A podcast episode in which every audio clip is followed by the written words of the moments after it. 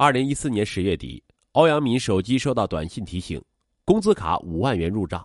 他在公司的厕所里偷偷哭了很久，终于熬出头了。这是他四月份接到单子的提成。欧阳敏的工作越来越出色，老板开始让他独立负责项目。那段时间，欧阳敏更是忙得天昏地暗。老家的父母们知道两人为了买房攒钱，一次也没有来上海玩过，生怕让小两口花钱。杜军向他们承诺，有一天房子买了就接你们过来住。二零一五年一月十九日，欧阳敏的项目结束是凌晨三点，他从公司出来，感觉恍若隔世。他非常豪爽，一口气买了四个肉包，一口咬下去。他给杜军发了一个短信：“宝宝，咱们快在上海有房子了。”杜军掌管着财政大权。每天最大的乐趣就是看着两人买房基金蹭蹭蹭往上涨。周末同事逛街、看电影、周边游，他们是手牵着手，公交转地铁看楼盘，从新房看到二手房，从还建房看到廉租房。彼时杜军的工作已经稳定，他还做起了兼职微商，卖一些手机壳、钥匙链补贴家用。五月二十日，女同事们纷纷收到玫瑰。杜军只收到微信消息“么么哒”，可他心满意足。经过大半年的筛选，二零一五年六月十八日，杜军和欧阳敏看中上海崇明县一套两室两厅的二手房，付了定金。有了房子，有了家，欧阳敏在出租屋向杜军求婚。宝宝，虽然我们会背债，但总算有个遮风挡雨的地方了。杜军哭成了泪人。二零一五年七月六日，杜军和欧阳敏领了结婚证，没有婚礼，没有婚戒，新娘子该有的一切都没有，因为这些钱全省下来还要还债、供房贷。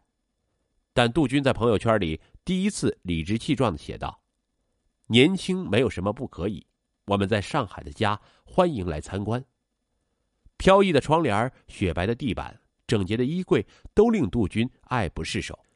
九十三个赞是众人对他青春奋斗的认可。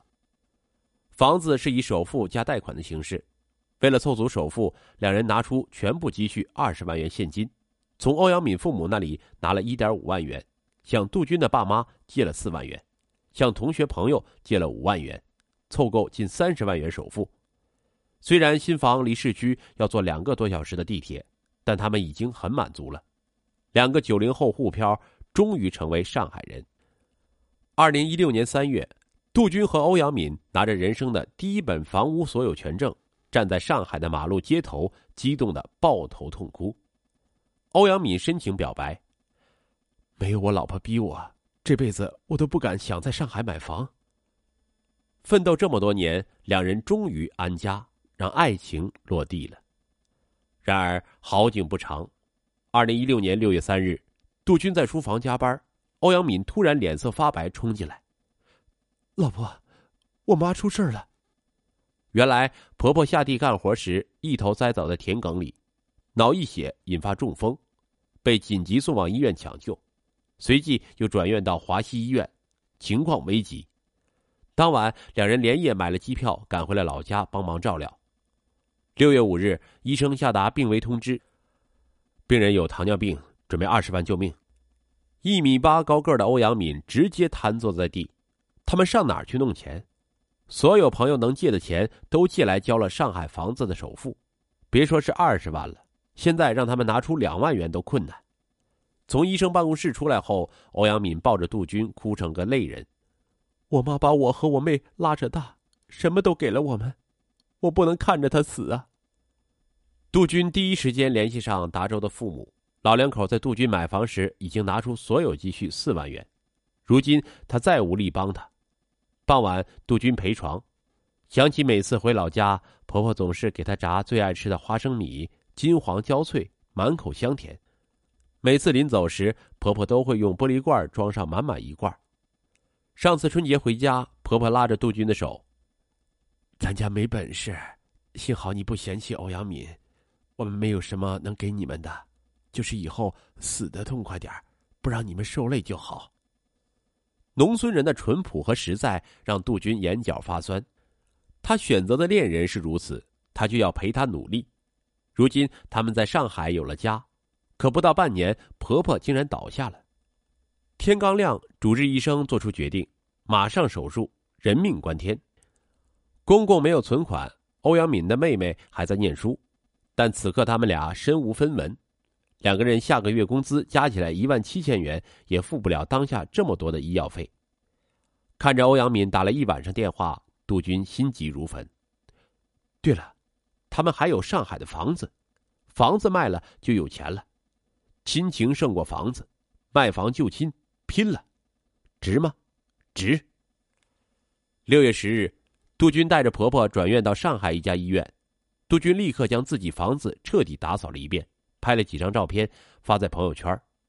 现有位于崇明两室两厅七十六平米自用住宅，因家人病危紧急出售，非诚勿扰。发完这条朋友圈，杜军才意识到手机屏幕已泡在泪水里。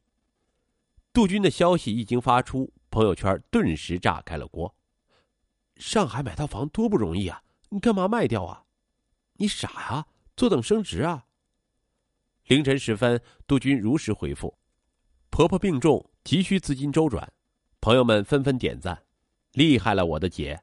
买房为梦想，卖房救亲人，你的壮举值得称赞。”次日早上，杜军到小区中介挂上房屋出售的信息。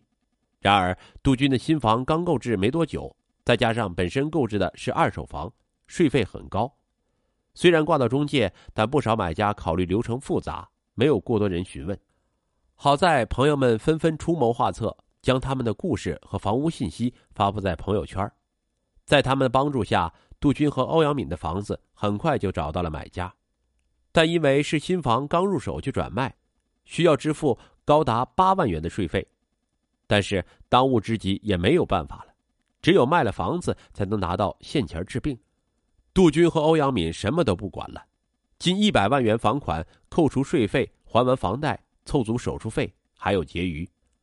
婆婆住院后，杜军在医院旁找到一套两室民房，房子潮湿阴冷，她将主卧让给公公，自己和老公在客厅搭块木板睡觉。自从婆婆瘫痪后，欧阳敏要加倍工作维持家庭开销，杜军担负起照顾全家生活的重担。早晨，他用煤炉煮点面条，匆匆吃完后就去赶公交上班；下班后又赶去超市买菜。凌晨四点，他还要排队去买新鲜的大骨头给婆婆熬汤。二零一六年七月八日晚，三人太累睡得早，忘记将煤炉口子封好，半夜被煤烟熏醒，差点中毒。欧阳敏搂着老父亲和杜军抱头痛哭。二零一六年八月，婆婆手术成功，从医院出院。杜军为老两口订了卧铺和坐票回四川老家疗养。中风之后的婆婆骨瘦如柴，杜军每次喂她吃饭的时候，她会结结巴巴说话。医生说这也是康复的迹象。杜军在一旁说：“您要赶紧好起来，我还要吃您做的花生米呢。”婆婆一直点头。送走婆婆后，杜军和欧阳敏重新住回出租屋。八月十七日，两人相约去之前的家附近转转。杜军在小区中介看到了自家那套房已经每平米涨了两千元，他整个人都不好了。老公，我们家那套房差不多涨了二十万，要在上海买房，我们要等到下辈子了。回到出租屋后，欧阳敏和杜军再三合计，决定辞去上海的工作，回成都定居。